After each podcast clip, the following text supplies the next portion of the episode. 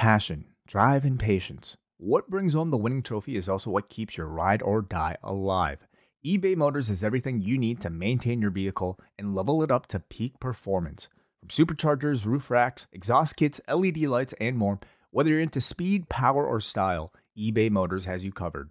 With over one hundred twenty-two million parts for your number one ride or die, you'll always find exactly what you're looking for. And with eBay Guaranteed Fit, your part is guaranteed to fit your ride every time or your money back. Because with eBay Motors, you're burning rubber, not cash. With all the parts you need at the prices you want, it's easy to turn your car into the M V P and bring home that win. Keep your ride or die alive at ebay motors dot com. Eligible items only. Exclusions apply. BetMGM has an unreal deal for sports fans in Virginia. Turn five dollars into one hundred fifty dollars instantly when you place your first wager at BetMGM. Simply download the BetMGM app and sign up using code champion one fifty. Then, place a five dollars wager on any sport. You'll receive one hundred fifty dollars in bonus bets, regardless of your wager's outcome. And if you think the fun stops there, the King of Sportsbooks has plenty of surprises in store. Check out daily promotions, same game parlays, live bets, and so much more. Download the app in Virginia today and get one hundred fifty dollars in bonus bets instantly from your first wager, only at BetMGM. BetMGM and GameSense remind you to play responsibly. See bet M G M dot com for terms. twenty-one plus only. Virginia only. New customer offer. Subject to eligibility requirements. Rewards are non-withdrawable bonus bets that expire in seven days. Please gamble responsibly. Gambling problem? Call one eight hundred gambler. Promotional offer not available in Washington, D C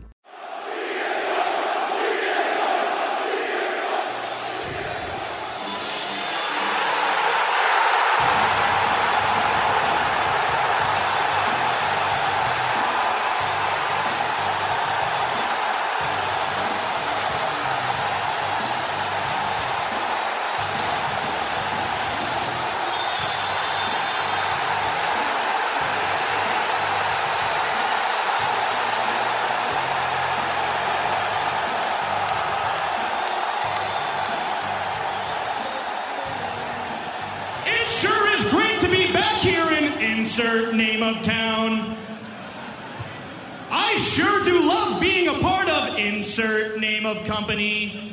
Gee whiz, I sure am looking forward to my matchup against insert name of opponent, Robotic Pucker Up Punk. If you're at home, if you're watching this, if you've got friends that are still asleep, give them a call right now. Trust and me. Tell them that Katsuyori Shibata is about to wrestle Zack Sabre Junior in twenty twenty-one. A five-minute exhibition match. Here we go. What an incredible moment. Edge returning last year at the Rumble, Christian this year. See the emotion in both women's faces. You have to put it in the past. You forget about it. Bianca's on the verge of tears right now. No! Matt Cardona is the G C W World Champion! You know what I do? I pull out the Glock, put it on his forehead, and spill his brains all over the concrete. That's what I've heard for seven years. I heard you. I heard you. And we got a lot to cover. Let's fucking go! Well,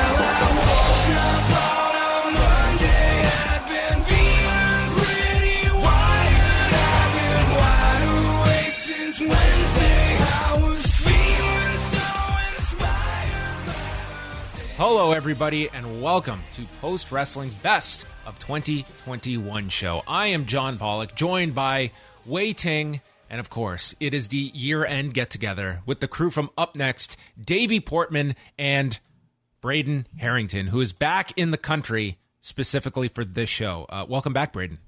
Hello. Hello, hello, hello. Yeah, you know, I don't care about New Year's Eve, but I wasn't going to miss this show. I mean, Braden, it's the first premium audio event of the year, is it not? You, you couldn't not, you couldn't miss this one. Day one. Yeah. Day two. That's right. We're here. We could not miss this opportunity. Of course, we were supposed to do this in person with you two, and our hearts are broken that, you know, the way the world is going right now, we can't. But thank God for the internet. Yeah. Yeah. Well, you, you two positively made that impossible. So we were uh, unable to get together, but we will uh, take a rain check on that. I, I hope to see you two in the uh, in the coming weeks. Uh, we will maybe we'll do uh, we'll do lunch. We do a social distance hangout. We'll hang out on your porch. It'll be great. It'll be fine. Yeah. I mean, I feel once we get those boosters in us, we the two of us will never. It'll be the most immune we've ever been. We'll be unstoppable. We'll be unstoppable. No one can mess with us.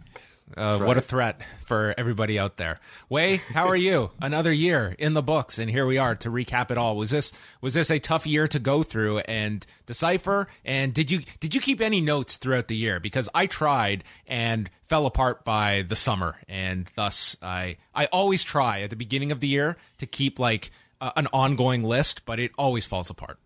Yeah, I tried that the year prior, and um. It just, to me, doesn't necessarily work out. And the way I go through the list is, is usually a bit of a combination of a bit of research, but largely re- relying on, I think, what comes to the top of mind for me. Um, if if it hasn't been great enough or bad enough to leave an impression, it, it probably won't be on this list. It's probably a good um, kind of uh, rule of thumb, Davey, is that for the best of show, I think like the winners should almost come to mind pretty quickly. Worst of, I think you have to do a lot more digging to to remember because it's kind of out of sight, out of mind. But I think for a lot of the best ofs, I'm always curious because there's usually a lot of crossover between our picks. I, I think so, and and this this year's list was actually pretty easy, apart from match of the year, and and I think that was one where one came to my mind right away, and it's maybe not one that other people would go for, and therefore I've been doubting myself, but using kind of Way's rule of thumb, it's like, well, if that's the first thing that comes to my head, it must be there for a reason. So well we'll, we'll find out if the Fiend's name comes up on, on this show or, if it is, uh, or it is reserved. So we have uh, numerous categories to go through, and we also have last year's winners, so those are always fun to kind of compare to uh, what we were thinking last year and what we were thinking this year. So let us kick off the best of twenty twenty-one show with best non-wrestling media. So this is not an in-ring product. This is something, uh, it can be a book, it can be a podcast, it can be a documentary, a documentary series. Uh, so looking for kind of non-in-ring uh, media that was put out there. Last year, Davey, you chose the New Day Feel the Power episode uh, that took place uh, right after the uh, the murder of George Floyd uh, that they did a tremendous show on.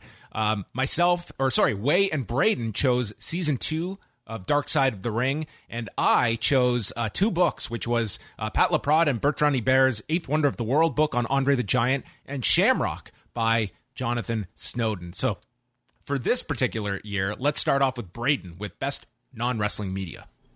Uh, I mean, you know, I love my honorable mentions, John, so I have to give the biggest honorable mention to Botchamania, because through the quarantine pandemic, we get mad when we don't see episodes uploaded, and they they help us. They give us the laughs, and they po- they poke fun at all the wrestling. So Botchamania still is is close in our hearts. But I'm going for uh, a back to back here, because this season on Dark Side of the Ring had quite possibly the best episode, in my opinion. It's something that you can talk to non wrestling fans about. It's almost a party trick now. A little bit of tidbit of information, and it's the North Korea episode specifically. That one just blew my mind. You have no, you don't know how many times I've brought this up into conversation, and people are like, "Wait, is this is this real?" Uh, I recently felt the same way. I got off the plane the other day from Mexico, and I pulled the Ric Flair, meaning I got off the plane and kissed the ground of my native country because I was so happy to be back. But this episode, I, I've watched I, I it would twice. Imagine some health officials probably took issue yeah, with that. Yeah, that, that, that was I was great. Also wondering if you're uh, referencing a different uh, Ric Flair plane episode. As soon that. as I said it, I regretted it, but I'm happy you caught that way. Yeah, I, I absolutely love Dark Side of the Ring, but that episode specifically, I've never rewatched an episode, but that one I have, because not only did it like blow my mind, because who knew Scott Norton was such a badass, um, but also like it was just funny. It was so funny and terrifying at the same time. So that one, those guys do a killer job at that stuff. But yeah, that's my pick. Yeah, nothing screams comedy like uh, North Korean dictatorships. Uh, Davey Portman, your best non-wrestling media of two thousand twenty-one. Yeah, I, th- I think following on from Darkside, it's been a great year for, for documentaries. We have had those A and E ones as well, and there seemed to be a period of time where every week there were like some really good documentaries coming out. Um, I, however, I am going to go um, with... I, I was tempted to go for Botchamania because that has been something I've really enjoyed this year and has kind of... yeah. Our late nights after recording uh, Up Next or A E W, it, it's something we often put on. Um, but I, I've got to go for Brian, Ma- uh, Brian Mann's Hangman Page, Kenny Omega feud, uh, like YouTube series. What did uh, he call it? The good, the bad, and the... Good, the bad, and the elite. The elite. And the elite, yeah. yeah um, so good, and and really getting uh, everyone kind of hyped up for that um, that main event match at Full Gear. Um, I, I thought it was just so well put together and just showed like what an incredible uh, feud and story it's been, especially for Hangman Page. Yeah, a, a great uh, selection. Wei, your best non-wrestling media. Yeah, I definitely want to give honorable mentions to the good, the bad, and the elite. And, you know, not just the great work of Brian Mann compiling it all, but of course the work of the people that created all that original content in the first place. You know, people who, uh, I mean, are are are, are featured in it. Uh, of course, you know, people like Brandon Cutler for the, their hard work on B T E every single week. Um, a wonderful resource to, I mean, it's not really something you could do too often because how many storylines span so many different media platforms across, you know, years at this point. Um, but I'm hoping we get another version of it at some point. But my, my best non-wrestling media for the year will go to Dark Side of the Ring season three, much like Braden. Um, I thought the entire season was pretty strong. Uh, but for me, some particular standouts are the ones focusing on, you know, people that are no longer with us. The Brian Pillman part, part one and two, um, showing the world, you know, like the, uh, you know, who this person is. And I think doing a whole lot for Brian Pillman Junior that, um, I, I think he, you know, like he, he's uh, certainly like become a b- much bigger personality in my mind, thanks to the episode. Um, the Dynamite Kid episode I thought was really fantastic. And of course the double life of Chris Kanyon. So those are some of my standouts for the season. Uh, yeah, there were there, there were several that, that jumped out at me. I thought for Dark Side of the Ring, I really enjoyed the Brian Pillman episode. Even the A and E ones, with some of the criticism that came with them, I did think that they presented strong ones on Bret Hart and Mick Foley that I enjoyed quite a bit. But my pick this year is a book, uh, and that is uh, Mox by Jon Moxley. Uh, this was one that I think is not going to get a whole lot of spotlight because he ended up, you know, removing himself from television to go into rehab right as he was going to start the book tour. It was the same week um, that his whole media tour was set to begin. So I think this is one that kind of got um, overlooked or just didn't get a lot of media spotlight on it. But in terms of a guy that, you know, for, for reading so many of these wrestling books, one of the biggest things for me is how quickly they can kind of find their voice. And I think people like Mick Foley, Chris Jericho, they are kind of the gold standard of like, it just comes through. And Jon Moxley hit that tone instantly in this book. I think he's an incredibly, incredibly talented writer. I would hope that he uh, writes in the future uh, because his career is not over yet. There's probably, there to me was still a lot left that he could dive into. And it also covered a lot of lesser-known figures in less covered periods, like the rise of him in C Z W and putting an attention on d- different wrestlers that came up in that scene and giving a lot of spotlight. I think this whole year, I think, gave a lot more respectability to deathmatch wrestling. Like there is, uh, I think, a lot, whether it's begrudging respect or just outright respect. I think people see it in a different light this year. Uh, Jon Moxley being one of those contributing factors uh, to it. So this is a really excellent book when it comes to just him giving his really unfiltered thoughts. It's a really well-written book, and that would be my choice for best non-wrestling media. What was the best uh, Cesaro joke in it? Because I know what there was the Antonio jokes throughout the whole thing, right? I saw yeah, those online. I, I actually don't have any off the top of my head, but those were like a nice recurring bit. Like every so often, he would just throw in a Cesaro joke uh, that he would say that this guy sounds like he's just a, a riot to be around. Waiting or for that you would book. Just hate these jokes. It's certainly a uh, or you can have two opinions. The story with Moxley talking about Vince McMahon and the ice bucket, the ice machine. Uh, that was story. I, I saw the excerpt of that somewhere. Oh, I've not read that. Oh man, that sound that sounded so funny. Yeah, yeah. Uh, Kevin Dunn certainly gets uh gets his comeuppance in the, in this book. Gets as the well. Rub. Yeah. So there's uh the, the man is it, it's it's what you would expect out of a Jon Moxley book. I'm not going to put it at the absolute top tier of wrestling books, but it's high up there. I was very impressed uh, with this book. Next up is best series bracket in ring.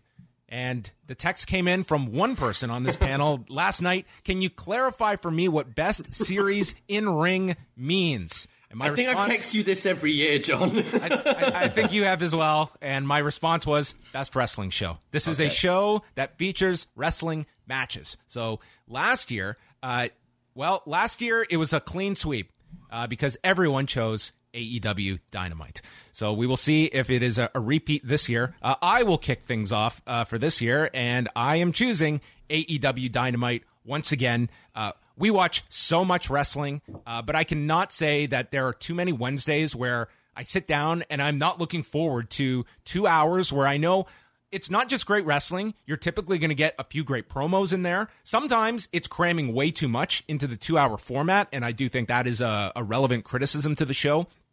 But any series that in a year just threw us so much, from Omega and Phoenix at the beginning of the year, the lights out match between Thunder Rosa and Britt Baker, uh, that gave you matches with Minoru Suzuki, Tomohiro Ishii, Yuji Nagata, Nick Gage, and Juventud Guerrera in the same year. Um, M J F and his rise throughout this year. I, I just, I don't think anything touched A E W Dynamite on a weekly basis. Hey, there, wasn't there also Shaq and Snoop Dogg as well? So, like, yeah. You had it all uh, this, yeah, this past really year. Wei, are you going in uh, the same direction, or did something else crack your list? There, there's nothing else. It, it, to me, is is also A E W Dynamite. Um, and, you know, this is coming from, I think, my my consumption of it, which is not every single wrestling show that exists out there, but primarily what W W E and A E W offers. And of the, it's not much of a competition, let's be honest, you know, of the shows that I watch. Uh, but I, I think the best evidence I have of this choice is the fact that we just had a week off where I didn't have to watch that much wrestling. But I willingly sat down on a Wednesday and watched all two hours of, of Dynamite and thoroughly enjoyed myself. So it is the most consistent show that is out there. It is the best wrestling show uh, of the year, two years in a row. Yeah, Braden, does yeah. the does it is it unanimous? I, I think so. I, honestly, you you guys already said it all. It's like, when I don't watch, when I think of the other stuff, A E W's only been around for this many years, but I guess it's like aiming towards me specifically. I'm a thirty-year-old male, and that's what I guess they're aiming for, because W W E is something I have like not watched. Besides N X T and some of the pay-per-views this year, they still piss me off whenever I dabble in. I just watched Brock Lesnar win the title. I can't say that pissed me off, but it did make me chuckle. But uh, Dynamite is something – I was off this week too. I was stuck in Mexico, but I knew Wednesday night is the new Monday night. Used to be you wake up and you know Monday nights are for Monday Night Raw, and that used to be the thing. And now that is completely out of my head. And Wednesdays is like, oh, well, I could spare two hours. Better turn it on. It's it's eight o'clock, and it's something that I, we've we do B D Elite every Wednesday night as well. And just like it doesn't feel it doesn't feel like work. It feels like we're just watching a show that I genuinely like watching, and it's so much fun. And I I can't wait to see where they go with it in two thousand twenty-one. Uh, they've just been. Even even when it's a bad episode of Dynamite, it's still fun to watch. And Davey, is it four yeah, for four? Clean sweep. Um, yeah, I, I want to continue from that. Like, I wasn't too high on this last week's episode of Dynamite, but it's by no means bad. You know, I, I never end that show and feel like I've had my time wasted. Sometimes I might be like, oh, it's maybe not quite as good as it always is, but that's because they set a bar so high. When you've got an hour long draw between Hangman and Brian on your weekly television, that's like the bar they're setting. And I think they, they meet that bar regularly. I think it's, uh, the, the, all the characters are exciting. Um, the storytelling for the most part is pretty good and consistent. They don't treat you like an idiot. They, they honor kayfabe. They don't pretend the rest of the wrestling world doesn't exist. Even what we're seeing right now with the Undisputed Era. They're like, they know, they know you saw them all on N X T, and we know it's the completely opposite edict in W W E. You come in and you're a new character. You leave one of W W E's own shows to move to another show and you're a new character. I, I never feel insulted watching A E W uh, and Dynamite in particular. It, Except it Matt Hardy. Except too much Matt Hardy. We'll get there later. That's the other show. Next week. Uh, yeah, so there you go. A E W Dynamite, four for four last year, four for four this year. Uh, so please, I welcome all the uh, the comments from people that have uh, very, you know, grounded views on reality. Next up, we go to Most Improved Performer. In two thousand twenty, Davey selected Raquel Gonzalez. Braden Harrington, Hangman Page. Wei chose Sonya Deville, and I had Yuya Uemura.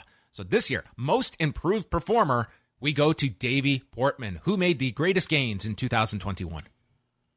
Um, I'm going to go to, at, towards the beginning of the year, I was uh, writing the Impact reports and doing a bit of a show called Deep Impact before uh, the world started to open up again. And uh, I'm going to go to there to talk about my most improved performer. Josh Alexander has had a fantastic year. I think when the North broke up and you saw Ethan Page going to Uh, A E W, was kind of worried because I, I I like Josh Alexander as a performer, but I don't I haven't thought in the past he's necessarily the most charismatic person and someone who might not break through and would be uh, maybe a little lost.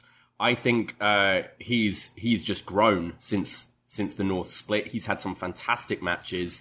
Um, the uh, Like the match with Christian, the match against T J P, that like hour-long Iron Man match was awesome. Um, that there was a five-way X Division match I really enjoyed, um, and I think just his his character, that whole build to the the match against Christian, where it was just showing his past and his injuries and and being signed, like wasn't able to work in Canada. It like made him such a compelling babyface for uh, for that feud. And I just think it's a real shame we never like got that kind of Kenny Josh Alexander match yeah. when that that door was open, because I think that would have like absolutely banged. And I think of I think of Impact. I can't say there's that many performers on that show. There's a lot of very good performers, but I can't say there are many I put at that like star level. And Josh Alexander, I think, broke through this year. I had Josh Alexander down here as my my honorable mention, and I kind of went back and forth. Uh, ultimately, I went with an individual who, on January twenty-seventh, appeared on an episode of N X T, but by the end of the year, he was associated more so with another brand. That was Daniel Garcia, who uh, had an incredible breakout year, uh, wrestling all over the place and, you know, getting a large platform in A E W. And not just some bit role either. He was put in some very high-profile matches. He's now involved in a feud with Eddie Kingston. And I think more than anything, I think it just showed you, uh, like, he typifies the difference between A E W and N X T this year, that Daniel Garcia in that N X T system, I don't think we would be talking about Daniel Garcia at the end of the year. And instead, he is looked upon as one of the um big stars to come uh, that had an incredible uh, breakout year, but a great, I think, choice in Josh Alexander, who to me uh, rose his game significantly. Not just, I mean, he has been a solid performer for years, uh, but it was also in that role as a main event level performer. That sit down he did with Christian Cage going into Bound for Glory, I thought he was tremendous in, and um, you know, a, a real like homegrown star that Impact can hang its hat on. But my my choice was Daniel Garcia. Wei Ting, where did you go with most improved? I have a few honorable mentions here. You know, um, first of all, I mean, I think we have to talk about Ty Conti, and uh, what a way to close out a year with uh, as part of that street fight. Um, somebody who I, I think has made tremendous strides throughout her entire time in A E W, but especially over the past year. Um, Tama Tonga in the G one this year was my most improved. Um, somebody who I was definitely don't look forward to, you know, seeing their name appear on the G one every year. But this year, I thought he was uh, very good, along with his brother, very improved. Um, but my most improved performer of the year goes to a guy who started off the year with with this abysmal Twitch best man gimmick, um, and really was not doing much of note. But uh, at some point, broke up with the team with Kip Sabian and went on to meet a fantastic T N T title run, and subsequently developed this persona that with these promos that I have no idea where he came from. This is the best version of this person that I've seen, and that includes Rusev Day, that includes the Tank, that includes everything. Uh, and, and my most improved performer of twenty twenty-one is Miro. Look at that. Okay, so three different picks. Braden, you finish up uh, most improved. Yeah, I mean, Miro is totally in that category because he was he was like, everyone just went, well, it shows you suck. the whole thing with Kip Sabian, I could not stand. And uh, now he's a character that, A, the, the ring work has been excellent, and he keeps getting better. So definitely, uh, mine's a little left field. Uh, not so much. I, last year I picked Hangman, not because I didn't think he was already great. I just think he, he got to that next level. He got to the guy level for me last year. And this pick, I have, I have a person, but I think I, I should really add two people to the list. It should be a tag team, because I have written down Jungle Boy, because he had that amazing little T V feud with Kenny Omega for the world title. And I was just like, dude, you are so awesome. I can't wait till you become Jungle Man. And they kind of did that angle where he, what, he concertoed someone in that match. And then he, he quote unquote became Jungle Man. And I, I it think didn't it, shave for didn't shave for a few weeks. Yeah, like he had the beard and everything, and I was just like, "Oh man, you're beard." So, yeah, yeah, you grew a beard, you grew a beard. But that's where I'm like, "Yo, also, every time you see a, a Jurassic Express match, the crowd is just going bonkers for the dinosaur." Luchasaurus is someone you look at and you go, "This is so silly. This is so dumb." And then you watch him wrestle, and you're like, okay, this is awesome.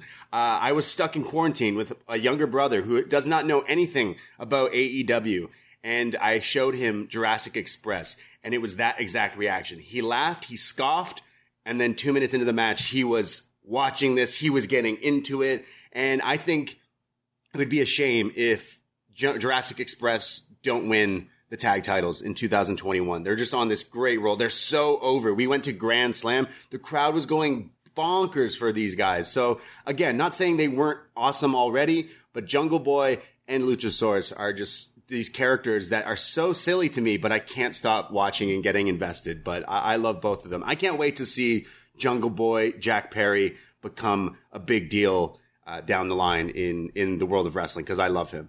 Okay, and let's not spoil anything for Braden, because he hasn't watched Dynamite from this past Wednesday, where Jungle Boy and Luchasaurus challenged for the tag titles, and we're not going to spoil that outcome. I did watch that, so you know, I'm I'm saying like, hey, maybe they maybe they win them. Okay, maybe. All right.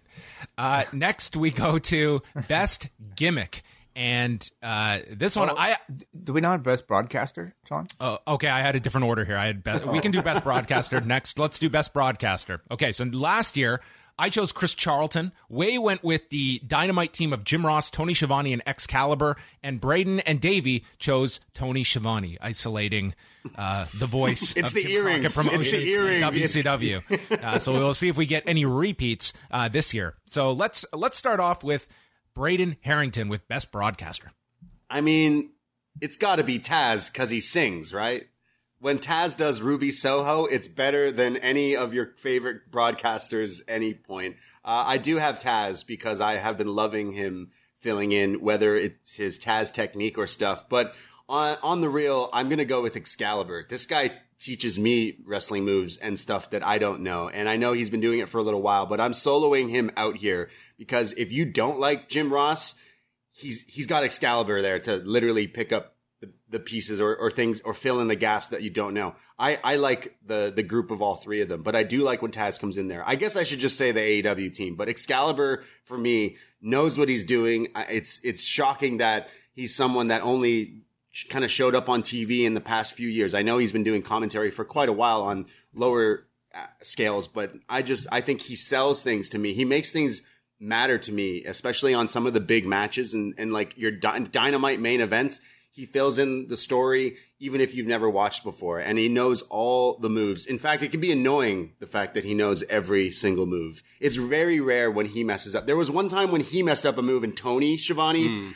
corrected him, and I thought that was really funny. But I, I, I love this guy. He's great. He needs to take off the mask, though. You're you're a commentator. Take it off. Yeah, it's Why kind not? of his thing. I disagree. It's, yeah, I, I think you. you Sorry, kind of got it. You're not I love Liger take off the mask at commentary, are you? Come on. I, I love Excalibur, though. I think he's great. Next, we go to Way with best broadcaster of twenty twenty-one. Yeah, you know, I, I usually like to pick teams for this uh, category, and, and that would be the same this year, really encompassing both of Braden's picks, uh, because, because because my best broadcaster is Taz and Excalibur. You know, to me, they are the uh, we've we've had A E W Rampage debut this year, and really kind of taking their great chemistry from Dark over to the broadcast team, and uh, they they've They've they've had a rotating roster of guest hosts between Chris Jericho, Mark Henry, and now Ricky Starks. But to me, the constant and the, the, the two that actually make that whole thing work are, of course, Taz and Excalibur. They bring an equal uh, amount of, I think, focus on in-ring action, um, an ability to build story. And in terms of Taz, you know, great, great personality and, and not necessarily completely... you know, stiff either. Somebody who can improvise and somebody who can um, get excited when he needs to, but focus on the wrestling and call the judo moves when he needs to as well. So it's Taz and Exc- Excalibur for me. Uh, let's go to Davey Portman, who, if you're watching the video, one of the things I really uh, enjoy doing this on video is that when I throw out the category, Davey will like look up as though I'm just throwing these at random at him, and he's just off the top of his head uh, naming these. And I think finishing that, his list. No, it gives a real spontaneity uh, to his picks. Uh, but Davey, you're your best broadcaster. You're on the spot. Go. For me, it is Taz. Uh, I think for many reasons. I find him very entertaining with like the singing, as as uh, Braden mentioned, and and we do like watching Botchamania, and it is the Taz bit we always Taz. Get really excited. Yeah, we lose it. What he said on like Dark or Elevation or one of those shows, um, but just also his the detail he he gives that uh, I mean, Excalibur's fantastic at like knowing all the moves and and the history. But uh, we were rewatching. Uh, Danielson Suzuki last night, and and just the uh, Taz explaining why Suzuki is trying to move onto his side as the cattle mutilations applied. It it was so much more detail, whereas normally most commentators would be like, "Oh, and Suzuki's trying to get out of the hold," where he was really explaining in detail what Suzuki's doing to like release that pressure and try and get out. Um, and I think also. Uh, the the kind of three man team of J R, Excalibur, and Tony, they're great, but they're all a little samey, and it is nice to have a bit more of a, a heel. And I think Taz never over pushes it where it's unbearable, where it's just bickering. But it's nice to have someone there just kind of prodding the other two and like poking a little bit as well. Um, I, I think Taz is great, and I actually I quite. Great to have J R back, but I did miss Taz on this week's Dynamite. How, awesome, how awesome was it that he got to call Hook's match, like yeah. the first one specifically? I don't know how the guy wasn't balling, but I thought that was awesome to hear him call his own son's first T V match, too. I thought that was great. Yeah, I think he's a terrific add-on to the whole presentation of Hook. Like that technique by Taz this week, just running down like the Red Rum and it, you know, the the evolution of the Taz mission. Like I, I think he's a great. I, I just enjoy him calling Hook's matches, uh, the two that we've seen so far. Uh, but I went a different direction. I did have Taz here as an honorable mention. I thought he had a great year, but I'm going with someone who I thought really gave a lot of benefit to companies that were, you know, got to see some growth this year because of their expansion with English commentary. So I chose Stuart Fulton, who has called a lot of different products, but namely uh, this year, uh, Pro Wrestling Noah. I think he was a big gateway for people, as well as uh, doing some Stardom shows on top of it this year. I think that it is a big leap for some people to uh, expose themselves to new products that are in a foreign language. And I think it's a must for these companies that want to Uh, grow their streaming services to have that English commentary option. And as we've seen with some shows, the idea of just having English commentary is not enough. You have to have knowledgeable people that know these characters and stories inside and out. And the team of Stuart Fulton and Mark Pickering are that. And um, I, I just, I'm a, I'm a real big fan of, of his work and what he was able to do for these companies this year in terms of growing its audience. I mean, honorable mention goes to Pat McAfee, because he just gets me. I don't even know. I don't even watch SmackDown sometimes, but when I watch the clips on Twitter, he gets me so hyped for stuff that I'm not hyped about. So I have to say he's doing a good job. And honorable mention, I hope someone we see on a different in a different company doing the same gig is Ian Riccoboni. Uh, yes. I, I think he's great too. So I would like to see him show up as well. All right, now it is time for Best Gimmick. Um, this can be interpreted like Best Character. You you enjoy however you would like to define it. Um, let's start off with Wei Ting with Best Gimmick of two thousand twenty-one. Yeah, uh, I definitely want to give honorable mention here to somebody who last year was on the most underutilized list. and that is Malachi Black, somebody who, oh God, I think has made quite a transformation. You know, really would have fit with the most improved category as well. But to me, he's somebody who, when I think about best gimmick, I think about the best character and the best showmanship and the best, you know, really kind of thought put into it. He would be an honorable mention. But to me, I have to give my best gimmick of the year to Kenny Omega, belt collector. Uh, to me, this is something that's somewhat unprecedented in modern professional wrestling. The fact that we can have one champion go across several promotions and win championships and headline all of those shows, um, I think it it's a, to me a representative of oh, like one one of the biggest things about the year, and, and, that, and it's the fact that I don't want to use the term, so I'm not going to. But you know, the fact that we've had opening um, uh, entryways to uh, various promotions. That was the uh, Impact way of saying it. That was the T N A version of saying it. Opening ways. It's one of my resolutions, twenty twenty-two, not to use it. But Kenny Omega, belt collector. I didn't yes. even think of that as a as a gimmick. If that, yeah, that's that's yeah. that's quite true. I. I I have written down Malachi Black, but now, Way, you've kind of convinced me that that is you. You could you could argue that some people maybe weren't too high on the eventual run of of that Kenny belt collecting thing, but in the end, it had so many people discussing it, talking about it, watching, tuning into all these different companies and promotions. I watched Triple Mania. I watched the most triple A wrestling I've watched in a long time because... Were you stuck in Mexico for a month? Yeah, yeah, yeah. They were airing it on T V, uh, actually, the replays of it, even months and months later. Uh, so I'm I'm going to step in and, and literally steal and, and piggyback off Way here because I, too, thought Malachi Black was so cool for bringing his gimmick and even the eye and continuing the story. Like, he's almost the same guy evolving. And I thought that was pretty cool. And I love the videos and, and the spooky talk. But really... Way, you've convinced me that yeah, the belt collector was a was an angle, was a story, and a gimmick, and uh, I I was very interested in it, so I'm picking that as well.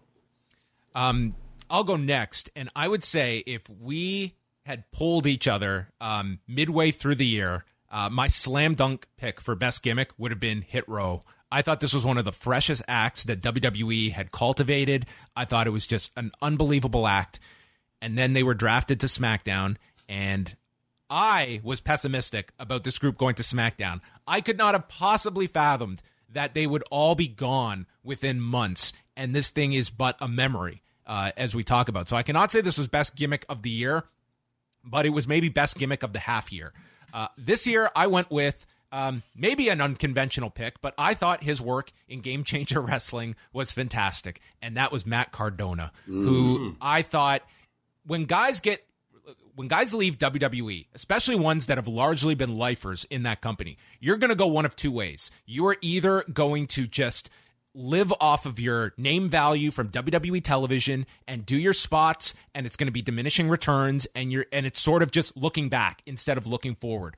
Or you blow everything up and you understand what the audience perceives of you and play it to your advantage, and this guy played it perfectly uh, this year. I think he was phenomenal. Uh, he helped in a great way in Game Changer Wrestling's growth. Like, I think G C W is one of the success stories of the year, and Matt Cardona should certainly be in that list of contributing factors. The lead up to the match with Nick Gage, um, that the night he showed up and everyone thought it was Moxley and he he's in disguise. Um, that was like a great moment. Uh, G C W has been on top of so many of these like wrestling viral moments, and he was a key part of several of them. And just someone that I think totally tapped into understanding the audience. And I, I definitely had a, a newfound respect for Matt Cardona, understanding like what. Um, What a smart individual this guy was in terms of navigating his post-W W E career this year, mainly his work in G C W, because I uh, I have not followed Impact as, as closely, but it seems like if you're reflecting on this year, it's the G C W work of Matt Cardona that you're going to lean on. Davey, best gimmick. Uh, I mean, I think this is such a like defining gimmick. You could look at, say, like, an M J F, and I don't really think of it as a gimmick because it feels so real. But when you think about it, it's, it is a fantastic gimmick. How I take this category is more like the the cartoon characters we have, like on, on screen. Your Undertakers, your Canes, your Fiends, that your kind poker of... poker players. The poker players, exactly. And I feel like I'm I'm going to lose some credibility here. And next year when John reads out uh, our picks, uh, I'll be shaking my head. But Just don't I, say bo- don't say boa. Way will ban you. It, it, it's not Boa, but I'm going to give a bit of love to two point oh because oh we're going to eviscerate them later on. I'm going to go with Woke yeah, Joe Gacy. Um, it's when the character first came on screen, along with the whole show, was scratching my head, just going, what the fuck? And I've got to say, like, have to watch this show every week. Joe Gacy has him, like, this character has developed more and more each week. I like it. I think it works with Haaland.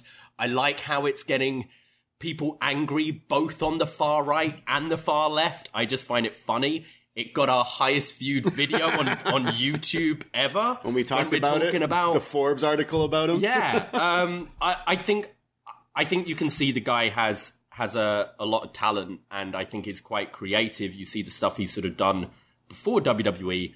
And this is a character that is working in that kind of cartoon world, and I think does have legs, and I am interested to see if he recruits more people. Um, so, yeah, I, I'm going to give the, wow. the one little bit of love to N X T two point oh today and give best gimmick of the year to Joe Gacy. Wow, stay woke. Stay woke. This is a safe space. Well, that's uh, that's some fine charity uh, demonstrated by baby, or, or as we we'll call him, sorry, sorry, little woke boy on the right. That's right, little woke boy on the right. That's, that's John. Toxic. John, what uh, did you read our picks from last year? I'm just curious. Uh, for best gimmick, uh, yeah. maybe I skipped them over. You're right. Uh, it was myself, Way, and Braid. Uh, sorry, myself, Way, and Davey chose the tribal chief Roman Reigns, and Braden went with John Silver because he's always hungry. Okay. Yeah, yeah, yeah. Nice. Next category is best on the mic. It was a clean sweep last year. All four of us selected Eddie Kingston. Uh, in two thousand twenty-one, we will start off with uh, Braden with best on the mic.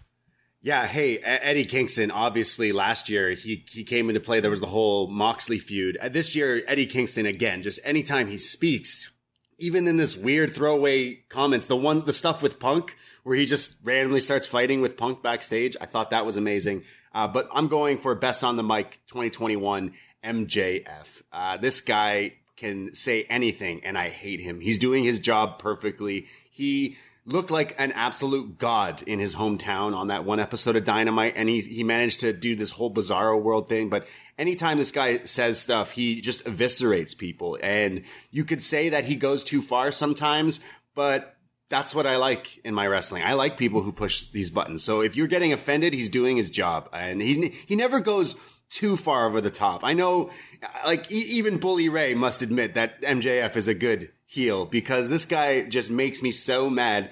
And I, I obviously, we, we can talk about the M J F C M Punk, like, verbal back and forth that we've been seeing as of late at the end of the year here. It's stuff like that that definitely sticks in my head. But even before that, anytime he's feuded with, what, Pillman Junior, he brings in the Dark Side of the Ring stuff. And just anytime he talks, he's he's such an ass. And he is just a great character. Even the, the bidding war of twenty twenty-four, that whole shtick is so funny. I, I, I love this guy, and I think I love to hate him. So he's like the, the one true heel in wrestling right now. And I anytime he talks, didn't he threaten...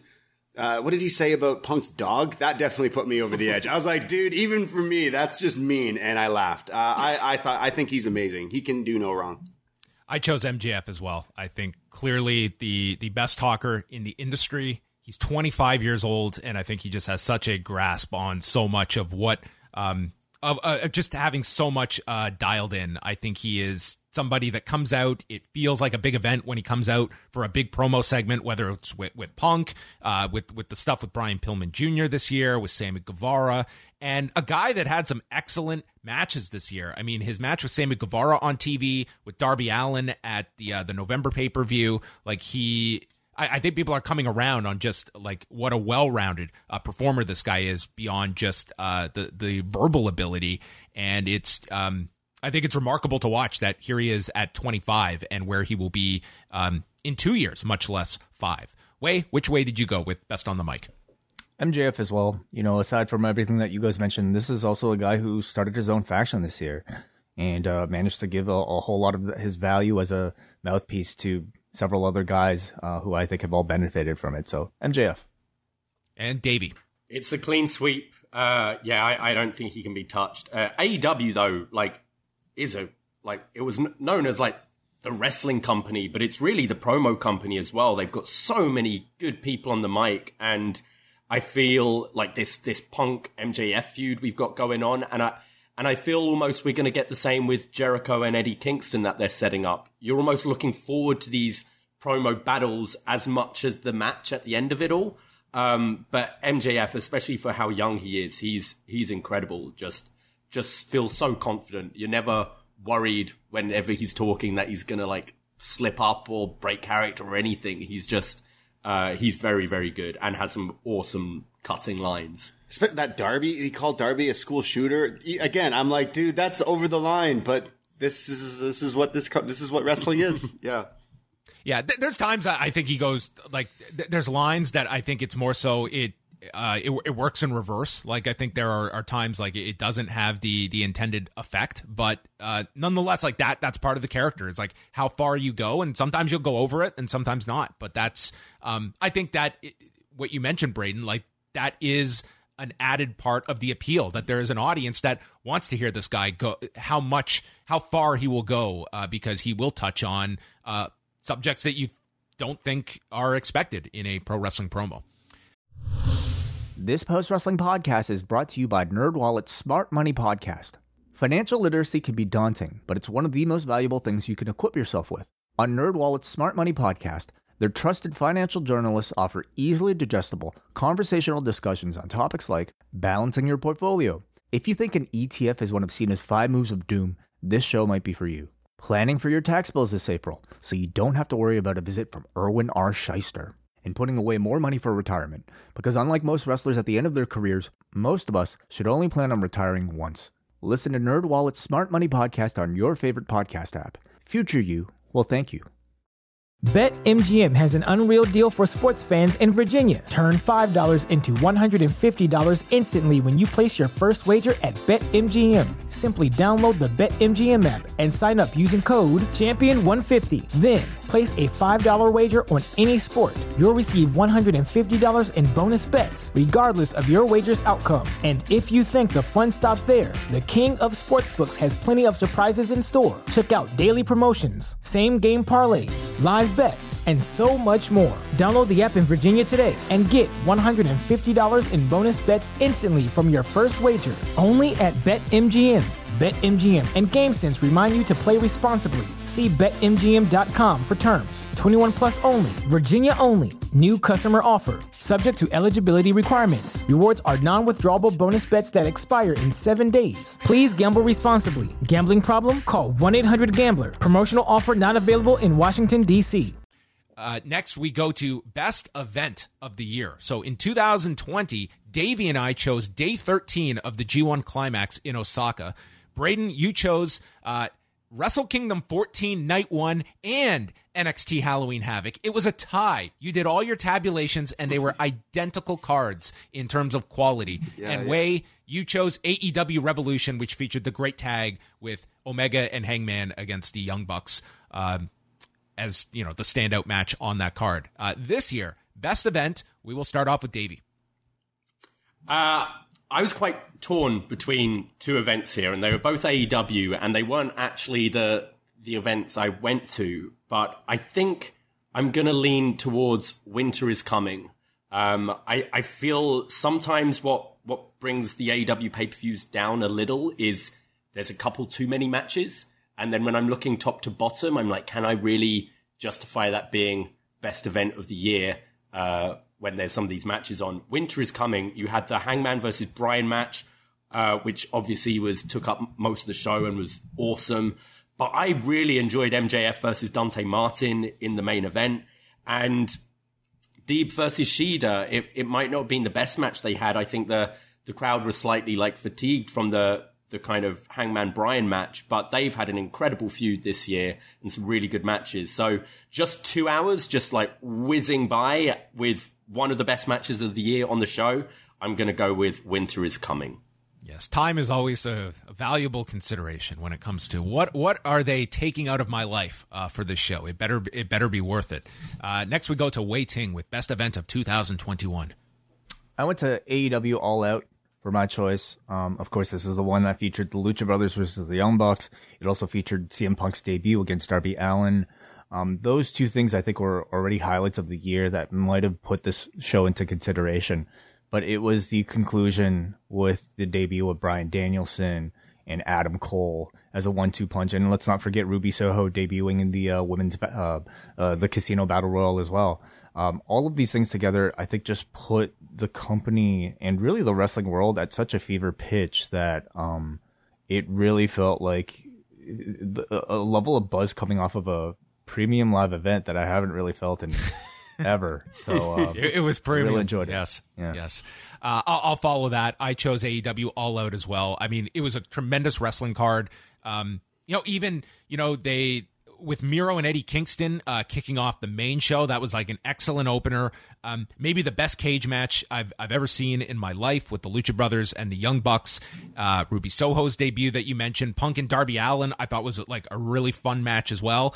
For for all the negativity, Paul White and Q T Marshall was all it needed to be. It was not, to me, a detriment to the show. It was very quick, and then you got that incredible Kenny Omega Christian cage match with all of the surprises that led to A E W's biggest month in their history in September. But I also do want to give honorable mentions to night two of Wrestle Kingdom that had uh, Ibushi's win over Jay White, Hiromu and Taiji Shimori. That was a fantastic match. Sonata and Evil and Shingo Takagi and Jeff Cobb. That was a very solid card. And some love for N X T. Vengeance Day was an amazing takeover special. Uh, Finn Balor and Pete Dunne, Io Shirai against Mercedes Martinez and Toni Storm. Uh, M S K and Grizzled Young Vets was a phenomenal tag for the, the championships. And then Johnny Gargano and Kushida. So uh, rest in peace, uh, Black and Gold. Oh, re- yeah, wow. I for completely forgot. Now, this that. is a positive show, guys. Come on, don't get me sad. I get sad every Tuesday. Come yeah, on. Come on, man. Brayden, your best event? Yeah, honestly, Wrestle Kingdom Night two was was pretty awesome. It's funny, you both picked All Out, and Davey picked Winter is Coming, even though he was at All Out. I think All Out was this, like, pivotal change. I had so many people who who are the, the fans that stopped watching five to ten years ago who messaged me and were like, hey, what's the deal with this A E W stuff? A- sorry, A and W, as lots of the non-fans are. A and W? A and W is wrestling? They said C M Punk's back, and, and Adam Cole, and, and, and now Daniel Bryan is there too. Like, what's going on? It felt like this, this literal change of the, what, what did Moxley call it? The paradigm shift. It literally felt like the next start. It was the end of the, the second chapter of A E W and the start of something totally new. And this was only what, in September? I thought that was really good. I really liked Full Gear as well. It had the Darby M J F, and then it had the Kenny Hangman as well. That was my second. That was what I was doing yeah, between that and Winter is Coming. It was really good. I will say I, I went to an event. We also went to um, Grand Slam, and just going there at this tennis stadium felt like a WrestleMania. There was there was this like feeling in the air. Everyone was just so excited to to go to something that felt really special. Yeah, it was just a T V taping and live event, but it it felt like it was some next big thing. So I have to give a mention to that. But you know what? I'm going to go with All Out as well, just because of how important I think it was to this year, and how crazy it was it that you had Adam Cole come out and then Daniel, like Danielson. It's just, it just blew everybody. Daniel Danielson. Daniel Danielson. Daniel Day Danielson. Still not got the name right. I still can never call him, but I love the name. Yeah. Daniel Day Danielson. Uh, yeah. So there you go. Uh, uh, uh bunch of different uh, shows that, I mean, that that's one thing you can say. It's like there is so much great wrestling out there, and it's not limited to just one company either. Like there's a lot uh, out there uh, if you want to seek it out. The, the Stardom Dream Queendom show that I just watched uh, this past week, uh, that would be a solid contender uh, for show of the year. But we go now to Best Feud. Last year, uh, both myself and Brayden chose Edge and Randy Orton. Way, you went with Roman Reigns versus Jey Uso, and Davey had Rey Mysterio versus Seth Rollins. The eye, the eyeball, right? Yeah. Oh, yeah. Davey had an eye for that one, yes. Yeah. Uh, best feud of two thousand twenty-one. I will start off uh, this one. Um, I give an honorable mention to Nick Gage and Matt Cardona. Like, I really enjoyed the stuff they did, and just watching, uh, watching the Homecoming show, and just how much... Uh, you know, Game Changer had a great year, and I thought that that was like a really uh, engaging feud that people got mm. into. But my cho- my choice for feud of the year, Utami, Hayashida, and Shuri, who had um, a whole series of matches this year. Uh, I think it got everybody's attention with the the the the double knockout in June and really expanded Stardom's business. They came back with the five-star Grand Prix twenty-minute draw, and it culminated uh, this past week at Sumo Hall with Shuri winning the championship, ending the four hundred plus day reign of uh, Hayashida. And it was a feud that, honestly, like, Stardom is in... They were definitely elevated this year because of this feud, because of the growth of Stardom World, and this was a program that did everything it was designed to do, and I think greatly... Um, overachieved what anyone could have expected um, that this program was going to be. It was not going to be these two at the end of the year, and it ended up they they went with this as the option, and I think it paid off in a, in a huge way. So let's go to Davey with his best feud of the year. Uh, I've already kind of mentioned it earlier with the Brian Mann video, but Kenny Omega, Hangman Page, um, this is one that's, I mean, you could argue that this is a feud that isn't even just twenty twenty-one. It's been going since the Since before A E W started, with Hangman like leaving the Elite in the in the B T E videos. Um, but yeah, I think it's it's had a really good build over time. It's uh, they've they've been building it and building it to when the crowd just really really wanted it. Um, you could have argued, obviously, if Hangman didn't have a kid, this would have been maybe the the top of All Out, maybe, and they'd have got it a bit earlier. Um, but I, I think the, the match at the end delivered, um, and yeah, it's just been great storytelling beginning to end. And I feel obviously we'll get another chapter down the line at some point once Kenny's back, but it's been really engaging and uh, good work from both guys. Where did you go, Braden? Yeah, I went with the same thing. I can't recall a, a feud going on this long, whether it like stops and starts. I mean, you had the whole... Hangman disappears. They had they took him out. He lost his title shot with the Dark Order, and then he, he was gone. And then Christian came into the title shot picture with Kenny, and and then they came back to it, and it was just everything in about it was like almost perfect, even with Hangman kind of leaving for a bit. Of course, we all wanted that match at All Out, but to make us wait for it even longer. The the only thing I did I, I kind of don't like, and I'm sorry if I'm like a, an evil person, but I wish Hangman didn't win. I wish Hangman was like Masawa Kawada here, because I want to see them do it in like another two years. And now, I mean, obviously Hangman beating Kenny, you, you have that story, and it's kind of one-one in, in the in the mm. story. So there is still this like big rubber match down the line. But I, I love the fact that it went on for so long, and the the little things. It, again, it kind of reminds me of these these Marvel movies. If you check into one of these M C U movies, you, you enjoy the movie. But if you know, if you've been watching all the little things leading up to it, it adds little tiny things to this thing. And it's like, it, it blows my mind of how like meta and how intricate these, these guys get with this, this feud. And I, I love, Ken, Kenny is one of my all time favorites, and Hangman is just totally broad in the past few years, and the matches in, in, as well. But the feud is so engaging. Like you said, like, I have to see what happens. The inclusion of Dark Order as well. Like, yeah. who'd have thought that yeah. debut of Dark Order, where it was that, that episode of Dynamite around Christmas time that everyone was like,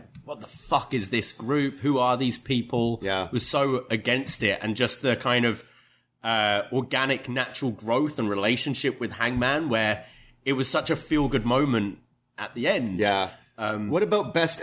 Sorry, but best entrance has to be that that one where the Elite were the the what the Monster Squad, the Looney Tunes, the Space Jam. Yeah. But the Elite had the the cowboy, like the, the rank, order, yeah, yeah, like the, the almost like a car commercial with the cowboy music, or the the Full Gear one where they're all like the Dark Order's running and you see Hangman on the horse and stuff. Like just little things just make it such such an interesting. Again, fans who wrestling friends of mine who who check out of wrestling were like asking me like, hey, what's the deal with this? Because I watch clips online and this looks so so good. I have to watch this. And I, I thought they did a great job of making me t- you're you're you're you're trying to make me tune in every week, and this storyline definitely made me do that. Wait, did you continue the trend with Hangman and Omega, or did you have a different feud for the year? No, Kenny versus Hangman, my choice. All right. There you go. Uh, three votes for Hangman Page and Kenny Omega. Next we go to best promotion. Last year, we all chose A E W. Uh, is it unanimous in two thousand twenty-one? Because that was my pick. I mean, I think M L W had a hell of a year. So no, it's... two point oh was great. So good.